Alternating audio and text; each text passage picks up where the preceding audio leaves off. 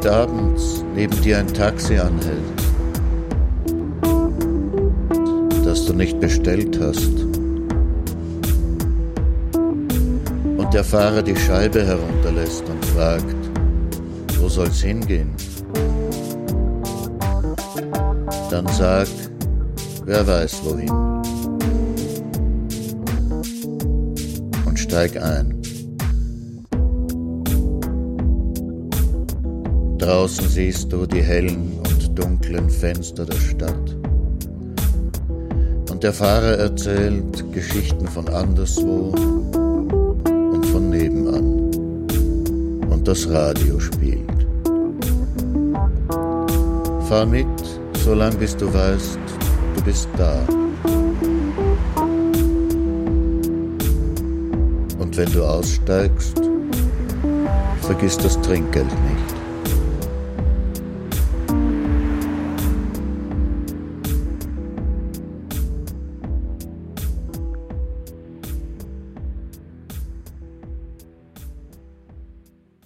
Dobry wieczór i Jakschemler, bonsoir. Guten Abend bei Nachttaxi. Sie hören Nachttaxi auf Radio Orange, Radio Wanderbühne, Freies Radio Salzkammergut und im Nachttaxi-Podcast auf iTunes. Ihr Taxler heißt wie immer Martin Auer. Wo soll's hingehen? Okay, bitte gern. Da haben wir Zeit, da erzähle ich Ihnen noch was über meine Mutter. Ja, aus dem Roman Küss die Hand, gute Nacht, die liebe Mutter soll gut schlafen. Sie erinnern sich, meine Mutter ist ins evangelische Waisenhaus gekommen 1936. Da war sie knapp zehn Jahre alt. Ihre Mutter ist an Blutvergiftung infolge einer unsachgemäß durchgeführten Abtreibung gestorben.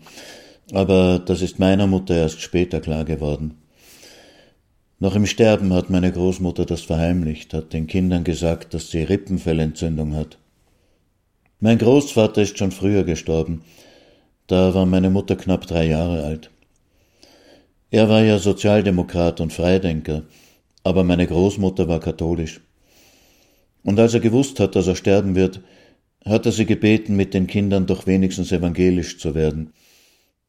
Ganz ohne Kirche wird eine alleinstehende Frau nicht durchkommen, hat er sich gedacht, aber als Marxisten ist ihm die protestantische Religion fortschrittlicher erschienen als die katholische. Dass dann seine Töchter unter die Fuchtel einer Nazisympathisantin kommen werden, die sich Liebmutter nennt. Das hat er sich nicht gedacht. Hallo? Fräulein Lilly? Sind Sie selbst am Apparat? Ja, ich bin's. Also, es bleibt für heute Abend. Gut. Wohin gehen wir? Ins Kino, schön. Was zum Herrn auf Bestellung? Na, na, na, na, na. Da spielt doch der Forst. Uch, den kann ich nicht sehen. Nein, ich weiß etwas viel, viel Schöneres. Wir treffen uns wie immer beim Haustor. Was ist? Was, was die Mutter? Ach, immer diese Mutter. Die Mutter braucht ja nichts davon zu wissen, wenn wir am Abend unterm Haustor stehen dass zwei sich ohne Eheringe küssen. Das kann die Mutter heute nicht mehr verstehen. In der nächtlichen Gasse, wir beide ganz allein, da munkelt sich so fein beim Gaslaternenschein. Die Mutter braucht ja nichts davon zu wissen, wir am Abend unterm Haustor stehen.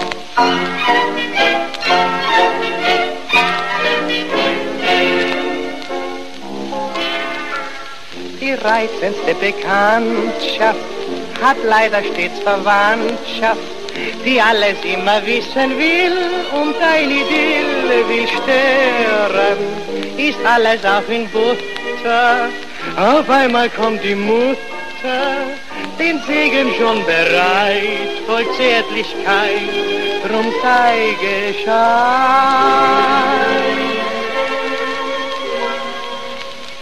Die Mutter braucht ja nichts davon zu wissen, wenn wir am Abend unterm Haus verstehen zwei, die ohne Eheringe küssen, das kann die Mutter halt nicht mehr verstehen. In der nächtlichen Gasse, wir beide ganz allein, der Mund sich so fein, beim Gaslaternenschein. Die Mutter braucht ja nichts davon zu wissen, wenn wir am Abend unterm Haus stehen.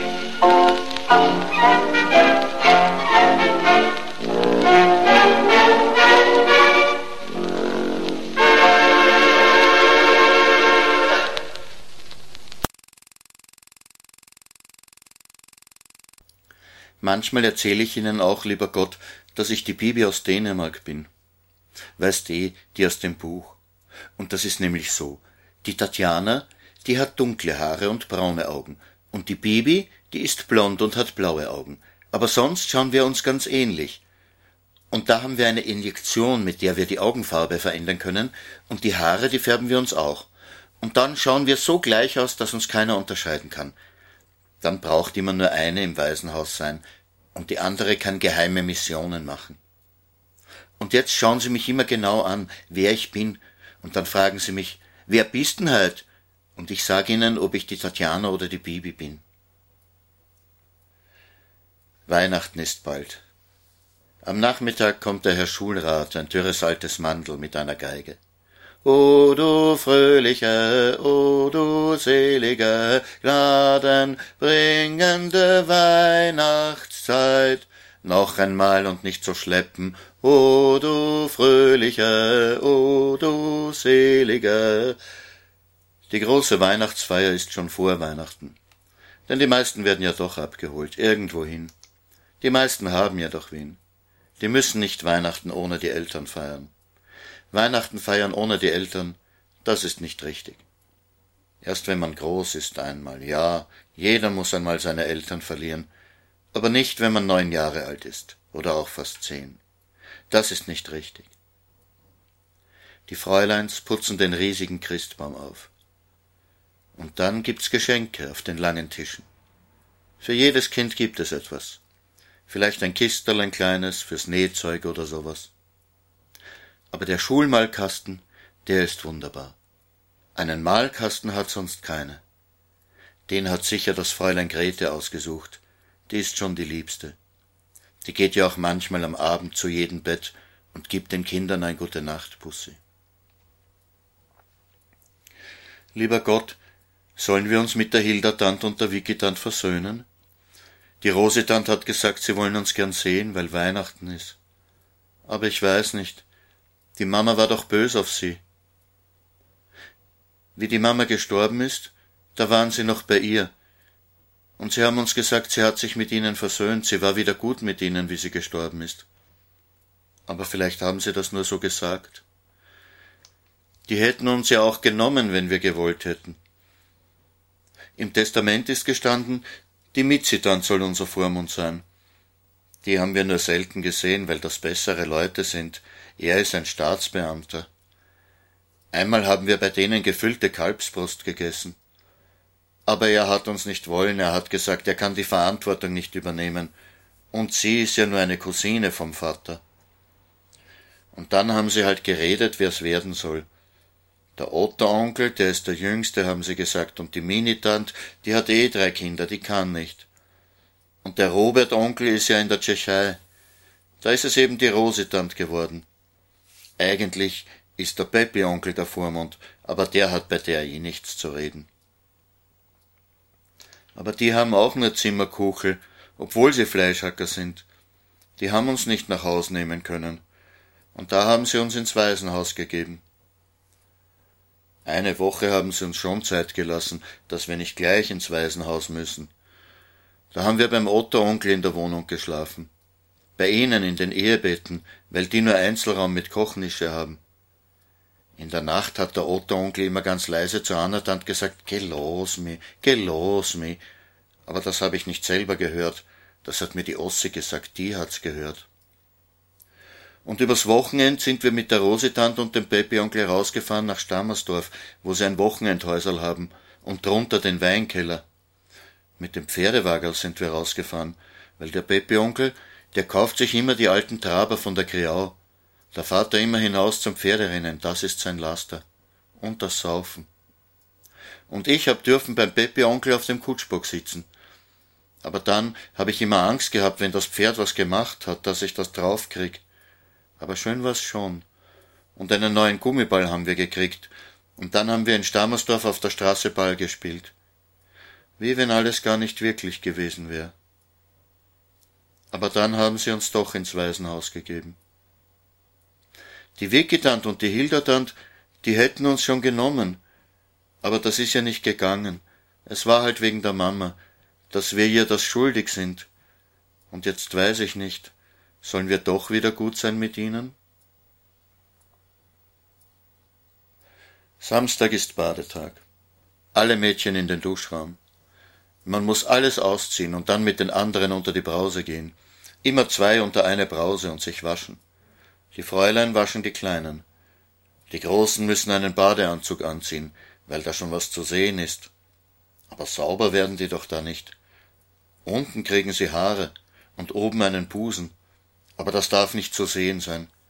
Komisch, wo doch alle einmal so aussehen werden. Und wenn schon, warum können sie nicht halt extra baden? Weil eine bei der anderen nichts sehen darf? Wenn Badetag ist, dann muss man sich auch unten waschen, sonst nicht. In der Früh sowieso nur schnell, schnell Gesicht und Hals und vorm Essen die Hände. Am Abend ist gründlich waschen, aber nur bis zur Mitte, bis zum Bauch, dann nichts mehr. Nach einer Woche stinkt es dann schon da unten. Man weiß nicht, ob es irgendwer merkt, weil niemand drüber redet. Man redet nicht drüber, nein. Und dann abtrocknen. Es gibt nicht für jeder ein Badetuch, nur ein paar, eine nach der anderen nimmt dasselbe, bis es patschnass ist. Nur wer als erstes dran ist, kriegt ein trockenes Tuch. Und schnell muss es gehen. Wenn es nicht schnell geht mit dem Abtrocknen, helfen die Fräuleins nach. Und nach dem Waschen kommt das Nägelschneiden. Man muss immer auf saubere Nägel schauen, weil in der Früh kontrollieren sie das, bevor man in die Schule geht. Einmal im Monat ist Kopfwäsche. Und dann um den großen Ofen herumsitzen zum Haare trocknen. Wäsche gibt es auch nach dem Baden. Unterwäsche. Und ein Taschentuch. Für die ganze Woche. Schnupfen ist Pech. Und das Kleid immer für den ganzen Monat. Aber da sieht man eh keinen Dreck drauf bei der Farbe. Das weiß man gar nicht, was das für eine Farbe ist. Mausefarbe. Lieber Gott, ich weiß nicht, was das ist, eine Sünde. Ist das da unten sündig oder nur Pfui? Ist es auch eine Sünde, wenn man es nicht weiß, dass es Sünde ist? Und bist du mir böse, dass ich mir das Nasenbohren immer noch nicht abgewöhnt hab? Ich weiß, ich soll es nicht tun, aber wenn da grad was ist, dann denk ich nicht dran, und es fällt mir immer erst nachher ein und ich genier mich wieder. Ist es dann wieder gut, wenn man sich schämt? Einmal habe ich mich so geschämt, wie die Mama mit mir zum Kreisler gegangen ist und die schönen Bohnen da waren, die bunten mit den Flecken, die all die großen braunen Säcke mit den Bohnen und den Linsen und den trockenen Erbsen. Ich war ja nicht gierig, lieber Gott, nur ein paar wollte ich haben zum Spielen. Und dann hat die Mama gesagt, es ist Diebstahl. Was hast denn da in der Hand? Was hast denn da? Und ich hab die Hand aufgemacht, und da hab ich mich eh schon geschämt. So geschämt hab ich mich gleich, wie ich die Hand aufgemacht hab. Aber ich hab müssen zurückgehen und mich entschuldigen beim Kreisler. Heiß war mir da. Und Rehbisseln habe ich auch einmal gefladert, lieber Gott. Und jemand hat mich bei der Mama verzunden. Da habe ich die Schüssel voll Rehbisseln pflücken müssen, unsere Rehbisseln, gell, von unserem Garten, und mich entschuldigen gehen. Und es war noch dazu der Herr Obmann vom Kleingartenverein. Und zur Ossi habe ich dann gesagt, so arg ist das aber auch nicht. Der Adam und die Eva, die haben ja auch den Apfel gestohlen von dem Baum, und die sind in der Bibel aber geschämt habe ich mich, wie ich die Rehbisseln hab bringen müssen. Jetzt klopft mir das Herz, lieber Gott, weil ich wieder daran denk. Ich denk viel an solche Sachen, lieber Gott. Und wenn ich in der Nacht so mit dir rede, dann möchte ich gern wissen, ob du mir verzeihst. Gell, du verzeihst mir. Und dann mit den schlimmen Wörtern, da kenne ich mich auch nicht so aus. Ist es schlimm, wenn man Arsch sagt? Muss man Gesäß sagen? Aber Gesäß habe ich nie gehört früher. Nur erst, wie wir in Bad Ischl auf Erholung waren von der Lungenfürsorge, und die Krankenschwester hat das Mädchen gewaschen, das nicht hat gehen können. Auf dem Tisch ist sie da so gekauert auf allen Vieren, und die Schwester hat sie gewaschen. Da haben wir alle so hingestarrt. So starrt ihr doch nicht so ins Gesäß, hat sie da gesagt, die Schwester. Da haben die Kinder das erzählt von dem Mann, der da ins Bad kommt, und es gibt nur zwei Waschlappen für alle. Aber es ist ja eh ein Buchstabe auf jedem Waschlappen, ein A und ein G. Und da denkt er sich, A ist Arsch und G ist Gesicht. Aber wie er sich gewaschen hat, da sagen sie ihm, die Waschlappen sind für Gesäß und Angesicht. Aber die Wörter habe ich vorher nicht gekannt. Jetzt muss ich an den Becher denken, den mir die Mama mitgegeben hat. Für die Trinkkur zum Sohle trinken. Aus Zinn war der, und der Papa hat selber seinen Namen eingraviert gehabt. Jakob Sokop. Wenn ich den verloren hätte, da hätte ich's gekriegt. Und jetzt muss ich an den Papa denken und an die Mama. Und jetzt bin ich wieder traurig, lieber Gott. Manchmal glaube ich, die Mama hat die Ossi lieber gehabt als mich. Mit der Ossi hat sie immer geredet über alles. Ich war immer die kleine Depperte. Die Ossi hat schon mit zehn Jahren die Geschichte gehabt, und da haben sie immer so heimlich getuschelt. Die Ossi hat's mir eh gesagt. Die Ossi hat mir immer alles gesagt, auch wo die kleinen Kinder herkommen.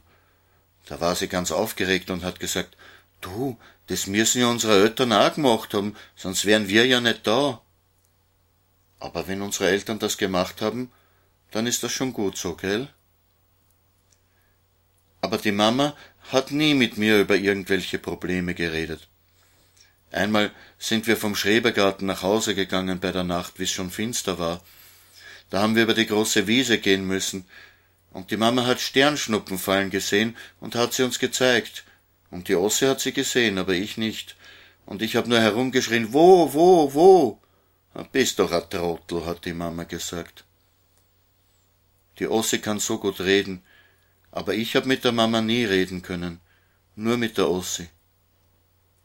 Aber gell, wir haben die Mama nicht ins Grab gebracht, oder? Weil, wenn sie gesagt hat, dass wir schlimm sind, hat sie immer gesagt, ihr werdt's schon sehen, ich werd bald im Gröber liegen und dann wird's warnen um mich. Das hat sie nur so gesagt, gell, weil so schlimm waren wir nicht.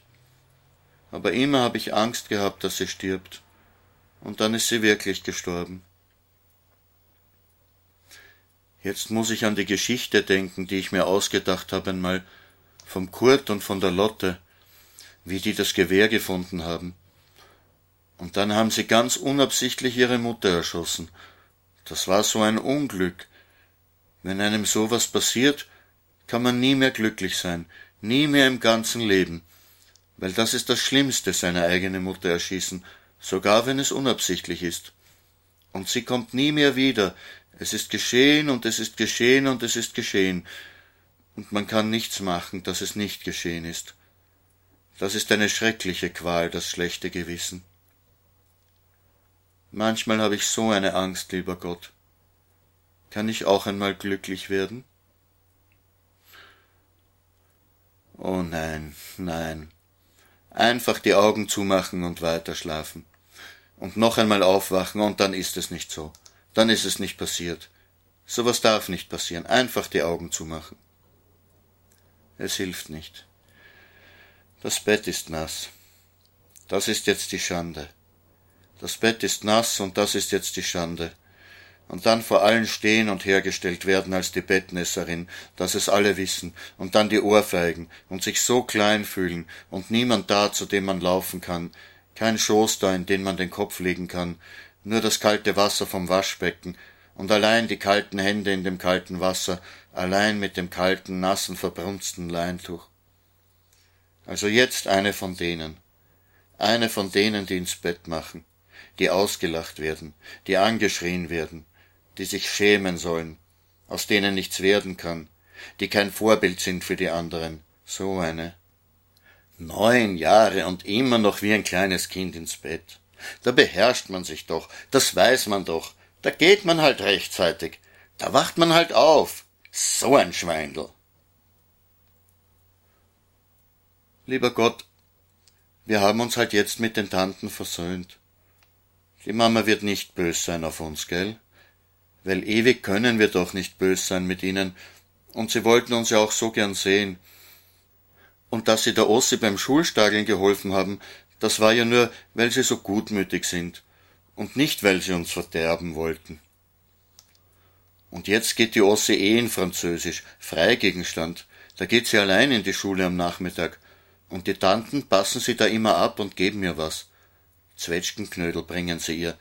Oder einen halben Meter Apfelstrudel. Aber die Ossi muss das unterwegs geschwind aufessen, weil mitnehmen darf sie nichts. Nur was sie halt so in den Sack stecken kann, das bringt sie mir mit, die Ossi, und das esse ich dann heimlich. Und am Sonntag, da gehen wir jetzt immer zu ihnen, zu den Tanten.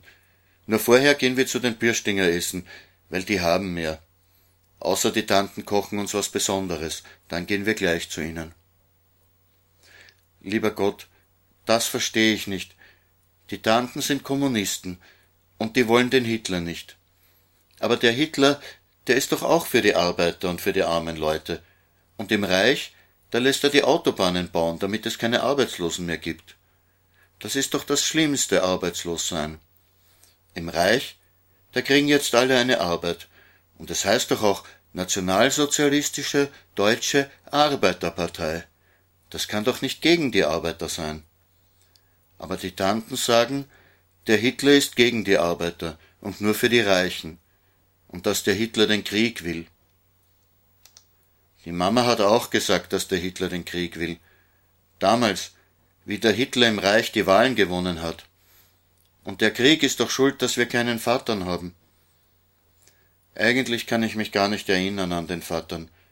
Nur zwei lange Hosenhaxen, sonst nichts.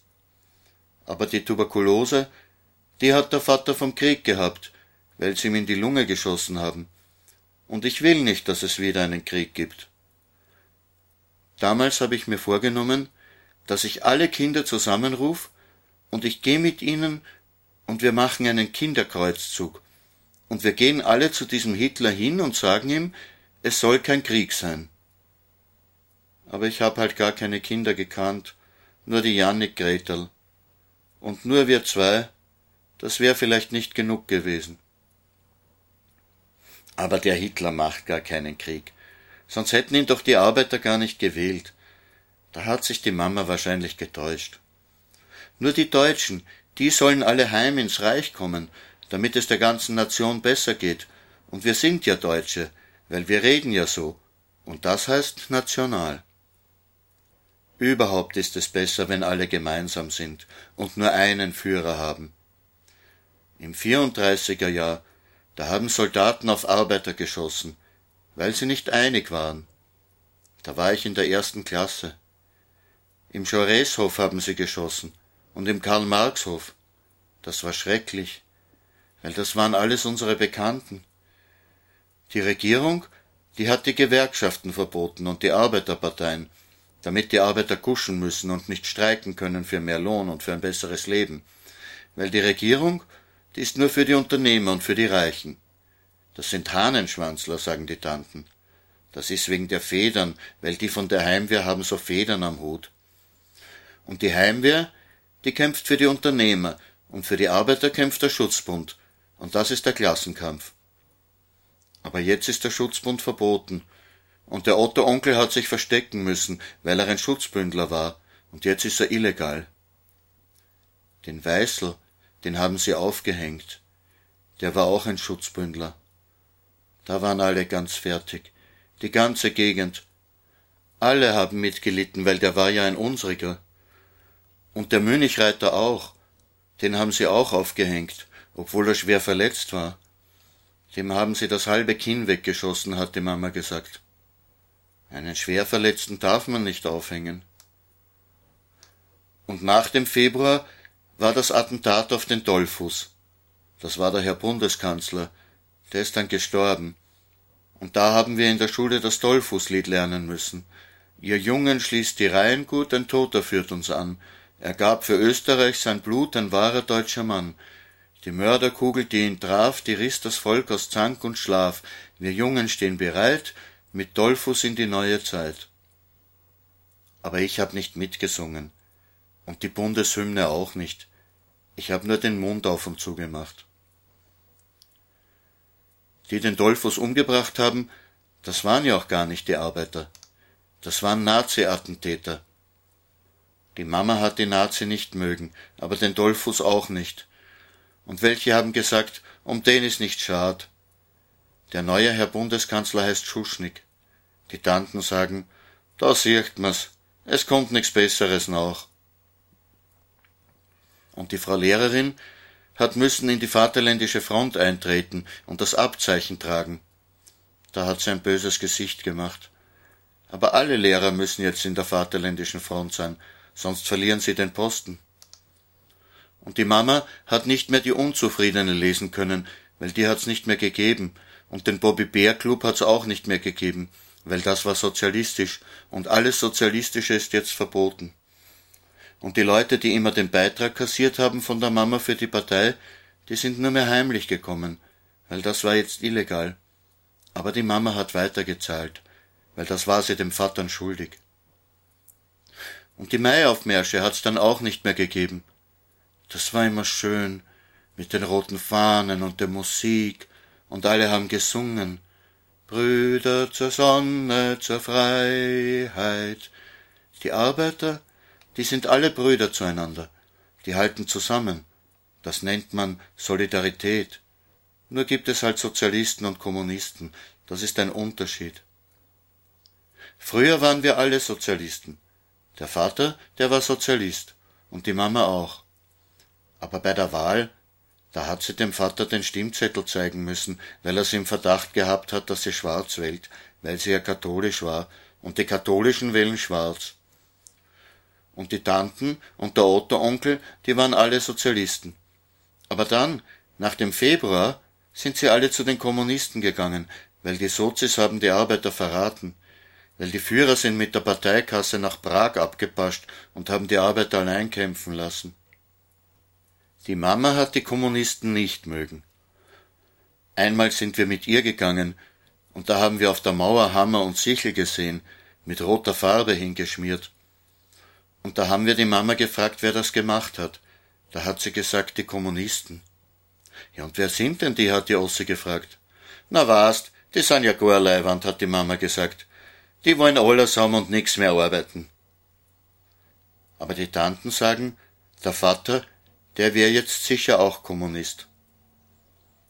Aber wenn Österreich heim ins Reich kommt und alle dem Führer folgen, dann muss es keine Sozialisten und Kommunisten mehr geben.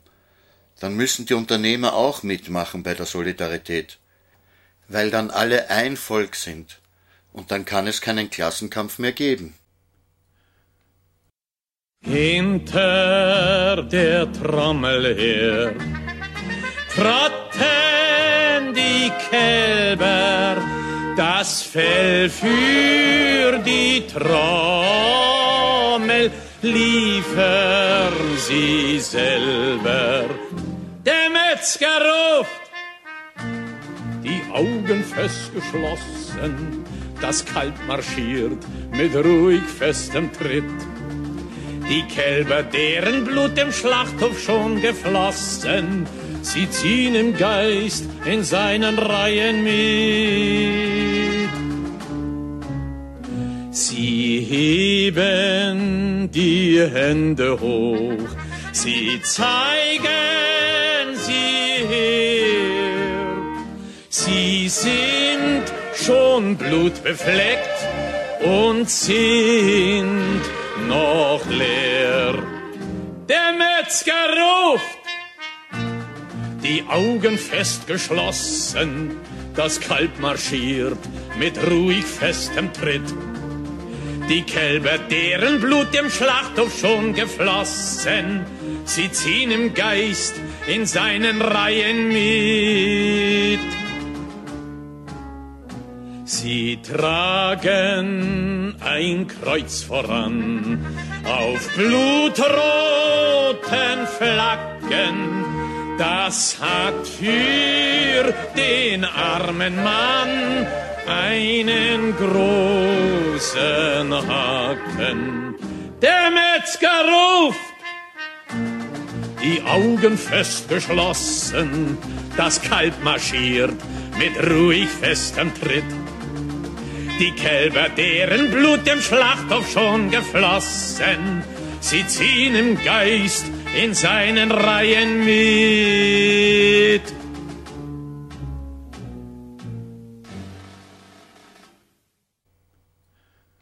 Linsen, schon wieder Linsen. Naja, wenn man hungrig ist.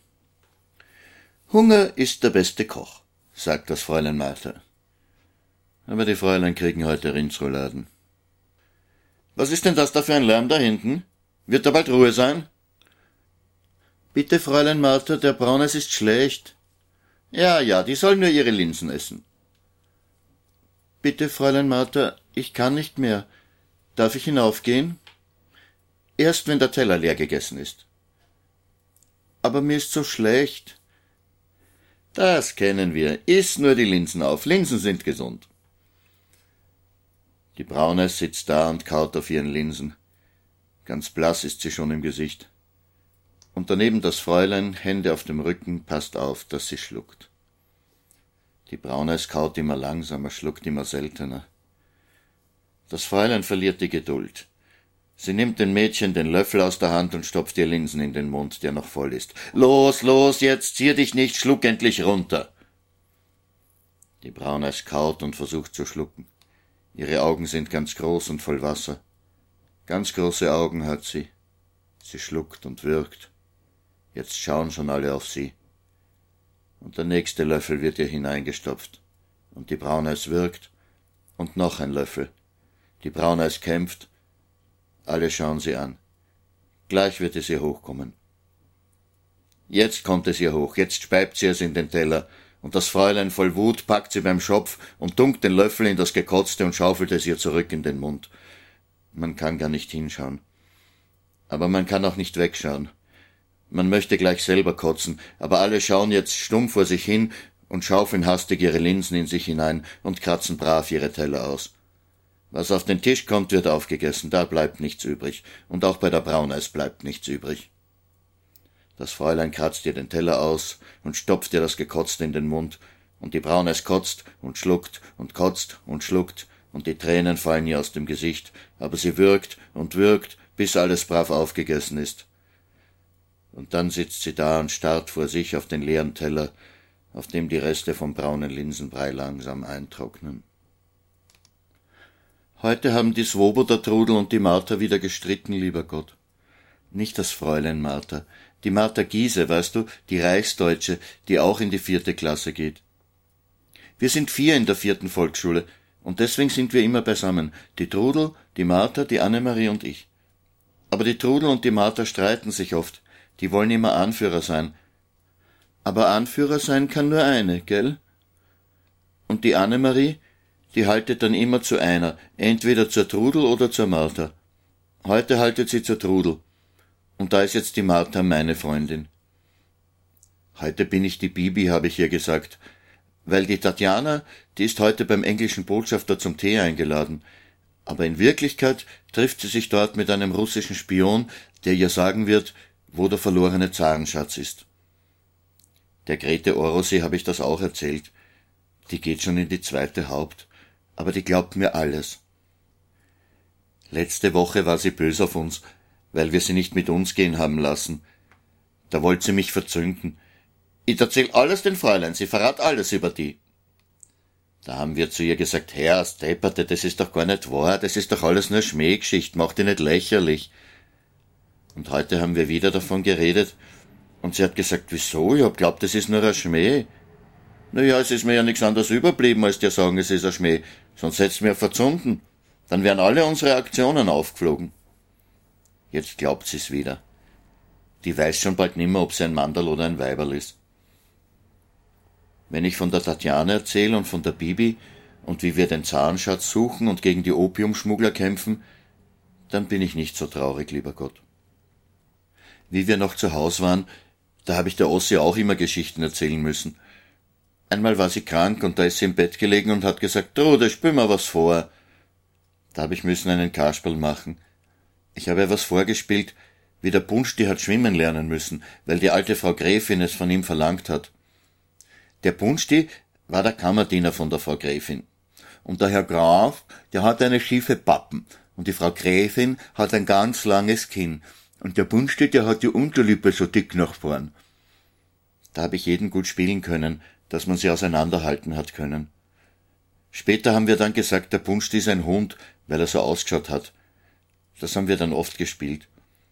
Und dann hat der Bunschti Geschwister gehabt, das waren dann drei Brüder, der Bunschti und der Bunti und der Buni, und drei Schwestern, die Bunstine und die Puntine und die Punine. Und Frösche haben wir dann auch gespielt, die Dunder und der Wuzi, und die haben viele Kinder gehabt. Und eine Schweinefamilie haben wir auch gehabt, die haben alle Weindi geheißen. Oder wir waren zwei Papageien, der Tulipa und der Tralala, aber der Tralala hat nur Ralala sagen können. Und dann haben wir immer ein anderes Gesicht gemacht für jedes Tier und anders geredet. Das war, wie wir noch zu Hause waren bei der Mama. Da sind wir im Garten immer auf Schatzsuche gegangen. Porzellanscherben haben wir da gefunden, so schöne blaue mit Blumen drauf und manchmal einen Henkel mit richtiger Goldverzierung. Und Edelsteine, auch wenn es nur Glasstücke waren, so abgeschliffene. Und die Perlmutterstücke, die Reste, wo sie die Knöpfe herausgestanzt haben, die haben so geschillert. Und bei den Schwertlilien drinnen ganz tief in der Blüte, wo der Stiel in das Blatt hineingeht, da war ihnen Silber. Nur leider, wenn man das Blatt abgerissen hat und das herausgenommen hat, dann war's aus. Das ist dann braun geworden und schier. Aber wenn man nur hineingeschaut hat, war das echtes Silber.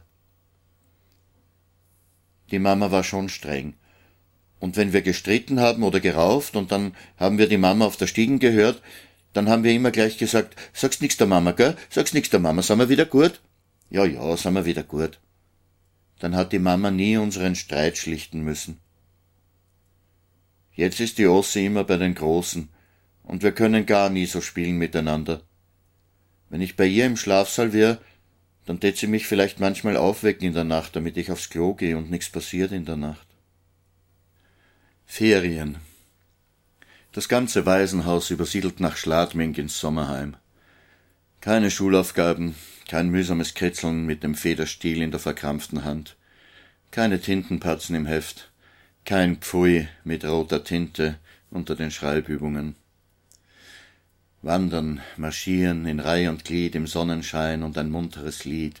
Wir Panzersoldaten, wir fliegen dahin in sausenden Fahrten, Sturm im Sinn, dem Feind entgegen, wir weichen nie, wir Panzersoldaten der siebten Kompanie, und links und rechts und links und rechts, so marschiert es sich gut. Und die Vögel singen und die Blumen blühen und es duftet nach Heu, und wir Panzersoldaten, wir greifen an, wer Lust hat zu streiten, der komme heran, er mag anrennen, er muss in die Knie, das macht ganz alleine die siebte Kompanie, ja, so wandert sich schön in die Berge hinein, durch das schattige Tal bis zum Wasserfall, aus den Wäldern ertönt der Widerhall, denn wir Panzersoldaten sind fest verschworen, sind eine Gemeinschaft zum Kampfe erkoren, wir dienen dem Volke, wir scheuen keine Mühe, wir Panzersoldaten der siebten Kompanie, ja, das ist ein Gesang, der das Herz erfüllt, und das siebte Kompanie, das wird laut rausgebrüllt, und das Weh in der Seele strömt hinaus durch die Kehle, wir Panzersoldaten mit feurigem Mut, wir fahren daher wie lodernde Glut, im Herzen die stolze Schlachtmelodie, wir Panzersoldaten der siebten Kompanie. Am Abend dann, wenn alle brav sind und ohne Wirbel schlafen gehen, dann liest das Fräulein noch etwas vor. In den Betten liegen die Kinder und lauschen den Abenteuern der jungen steirischen Burschen, die sich freiwillig zur Italienfront gemeldet haben, damals 1914. Zwischendurch döst man vielleicht auch, träumt. Wie Nebelfetzen wehen die Worte durch die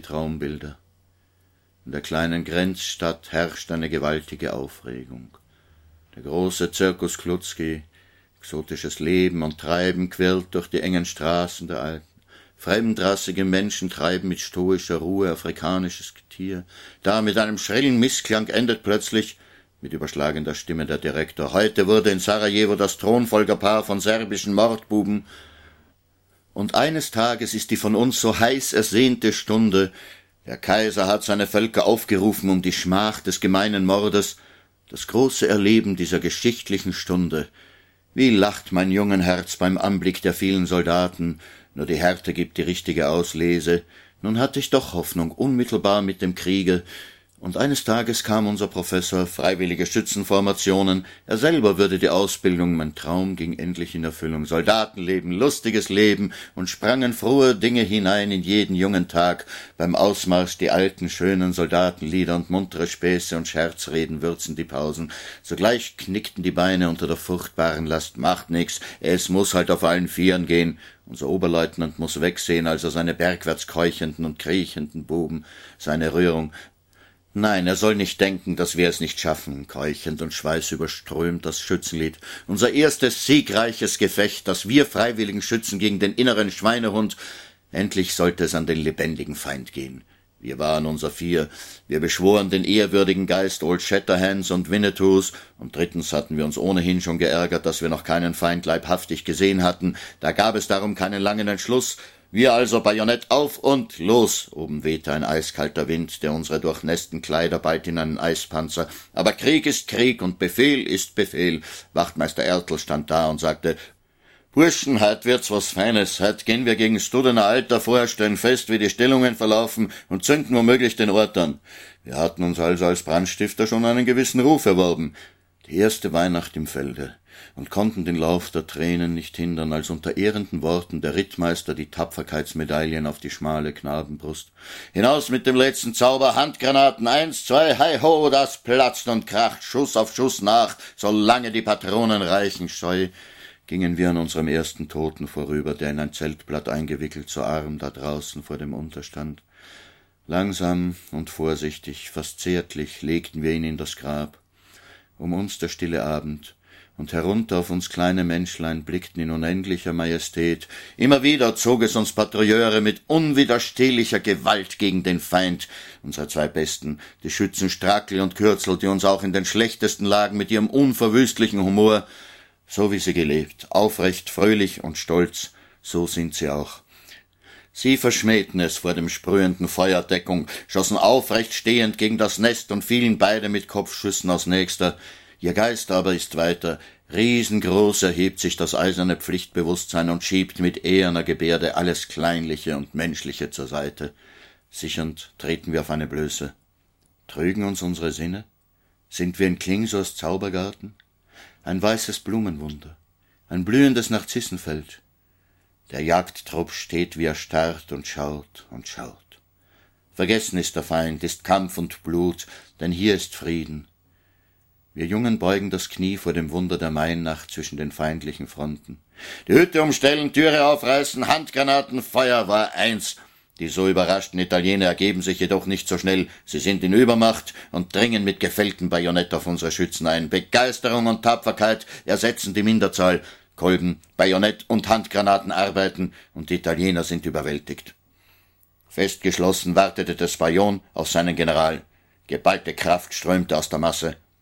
Außerdem wurde ich für die Tat von Pontebba zum Korporal befördert. Wie schön war die Welt, trotz des Krieges, für uns junge Menschen. Wie herrlich dünkte uns das Leben, das wir so oft aufs Spiel. Wir kannten nur eine Schmach, das war das Drücken vor dem Feind. In diesem Kampf sind die Jungen Männer geworden und haben den unerschütterlichen Geist der Abwehrbereitschaft, und allüberall im gesamtdeutschen Raum steht wieder neue Jugend Einsatz und Opfer bereit, dem Geiste der Überlieferung, Einsatz ihres Lebens, Volk und Vaterland schützen. Lieber Gott, aber spannend war es schon damals im Krieg. Ich hätte lieber damals gelebt. Jetzt ist eine fade Zeit. Wandern tue ich gern. Aus grauer Städte Mauern ziehen wir durch Wald und Feld. Wer bleibt, der mag versauern. Ich bin gern hier wenn es nicht das Waisenhaus wäre. Aber schöner als in der Hamburger Straße ist es. Hier sind sie nicht so streng. Nur die Liegestunde nach dem Mittagessen ist Fahrt und das Strümpfe stopfen. Hier muss eine jede noch von einem Buben die Strümpfe mitstopfen. Sonst stopfen denen die Fräulein die Socken. Wir müssen unsere immer selber stopfen, weil wir Mädchen sind. Aber sonst ist es schön hier. Wenn ich so den Himmel, ich weiß nicht, den Himmel sehe, hier ist ein anderer Himmel. Farben sind hier. Zu Hause sind keine Farben, nicht so viele. Warum muss es so große Städte geben, so enge?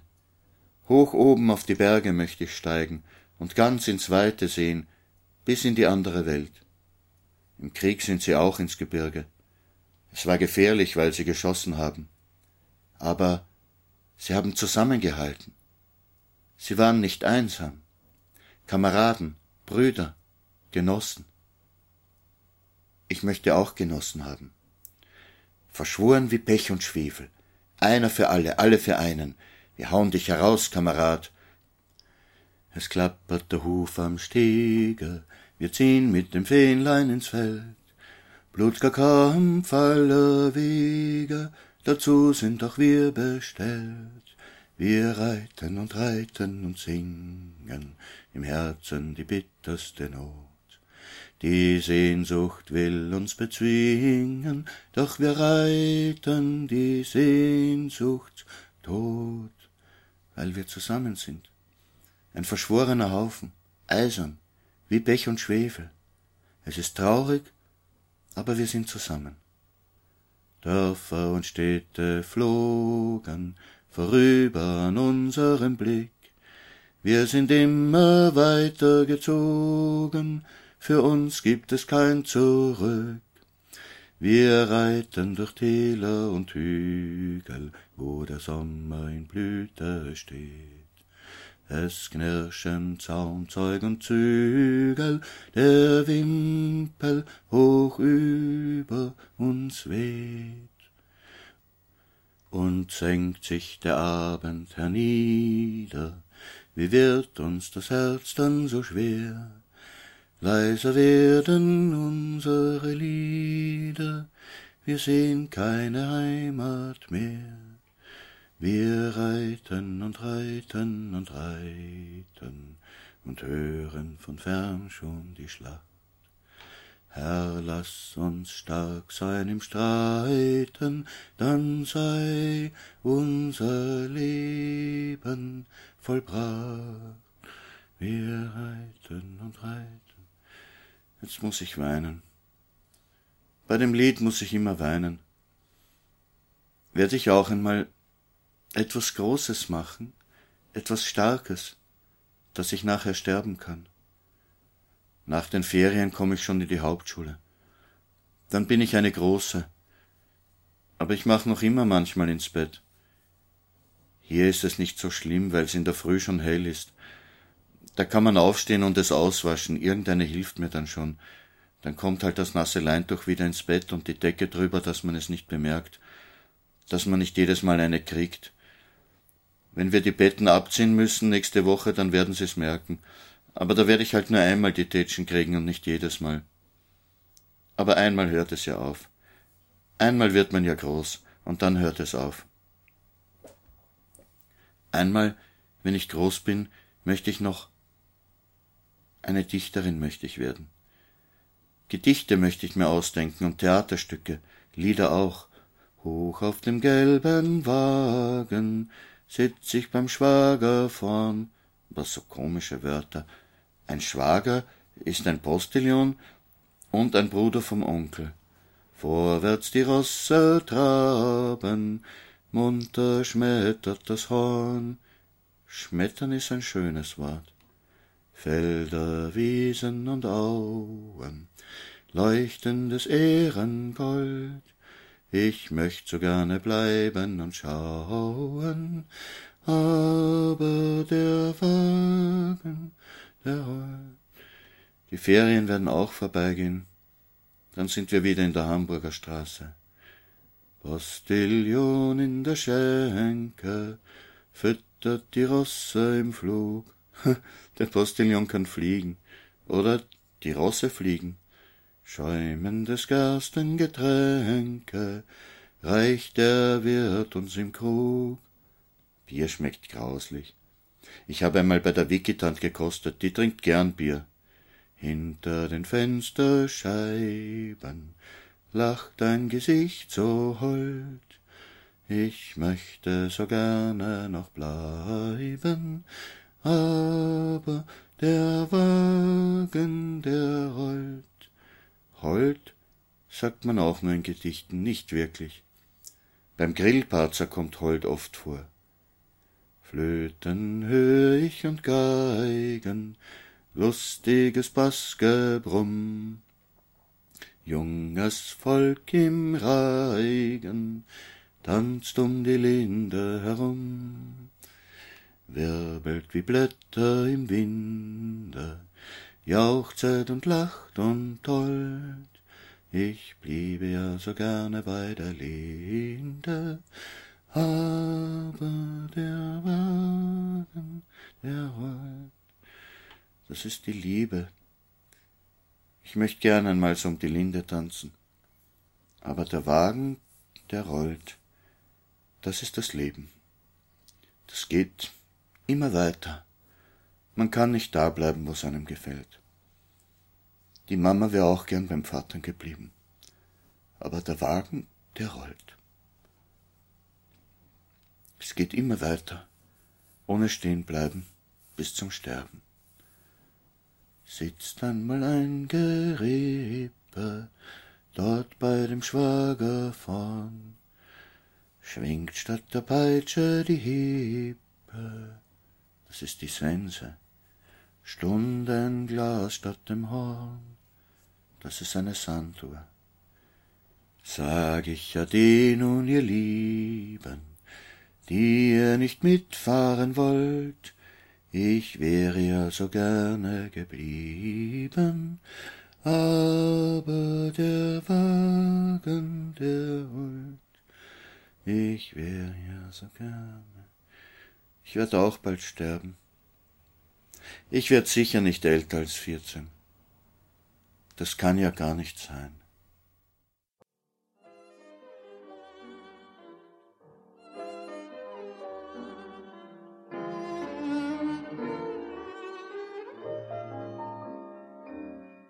Gib nur acht, über Nacht kommt die Liebe. Und du lachst und du weinst fast zugleich. Und es reimt sich doch alles auf Liebe. Und dein Herz ist so Gib nur acht, über Nacht wird es Frühling und die Welt trägt ein Kleid aus Jasmin und ein Lippenpaar wird zum Altar. Gib nur acht, über Nacht kommt die Liebe. Gib nur über Nacht kommt die Liebe. Und du lachst und du weinst fast zugleich. Und es reimt sich doch alles auf Liebe, Liebe, Liebe. Und dein Herz ist so reich. Gib nur acht, über Nacht wird es Frühling.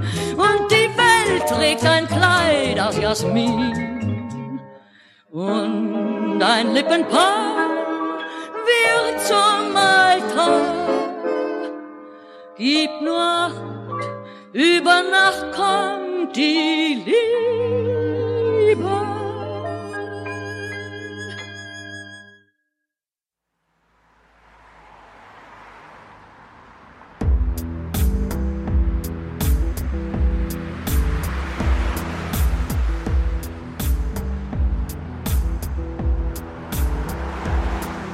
Das war Nachttaxi.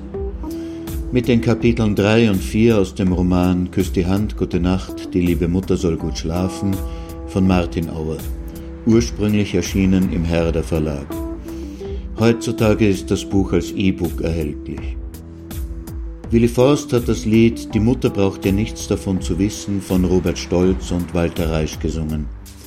Ernst Busch den Kälbermarsch von Bert Brecht, Musik nach dem Horst Wessel-Lied bearbeitet von Hans Eisler und Greta Keller hat gesungen Gib nur acht, über Nacht kommt die Liebe von Bronislav Kaper und Fritz Rotter. Wenn Sie die früheren Folgen von Nachttaxi versäumt haben, können Sie das nachholen. Den Nachttaxi-Podcast finden Sie auf iTunes oder unter nachttaxi.quick.info. Nachttaxi.kwikk.info. Also dann, gute Nacht, dobranoc, i celer, bonne.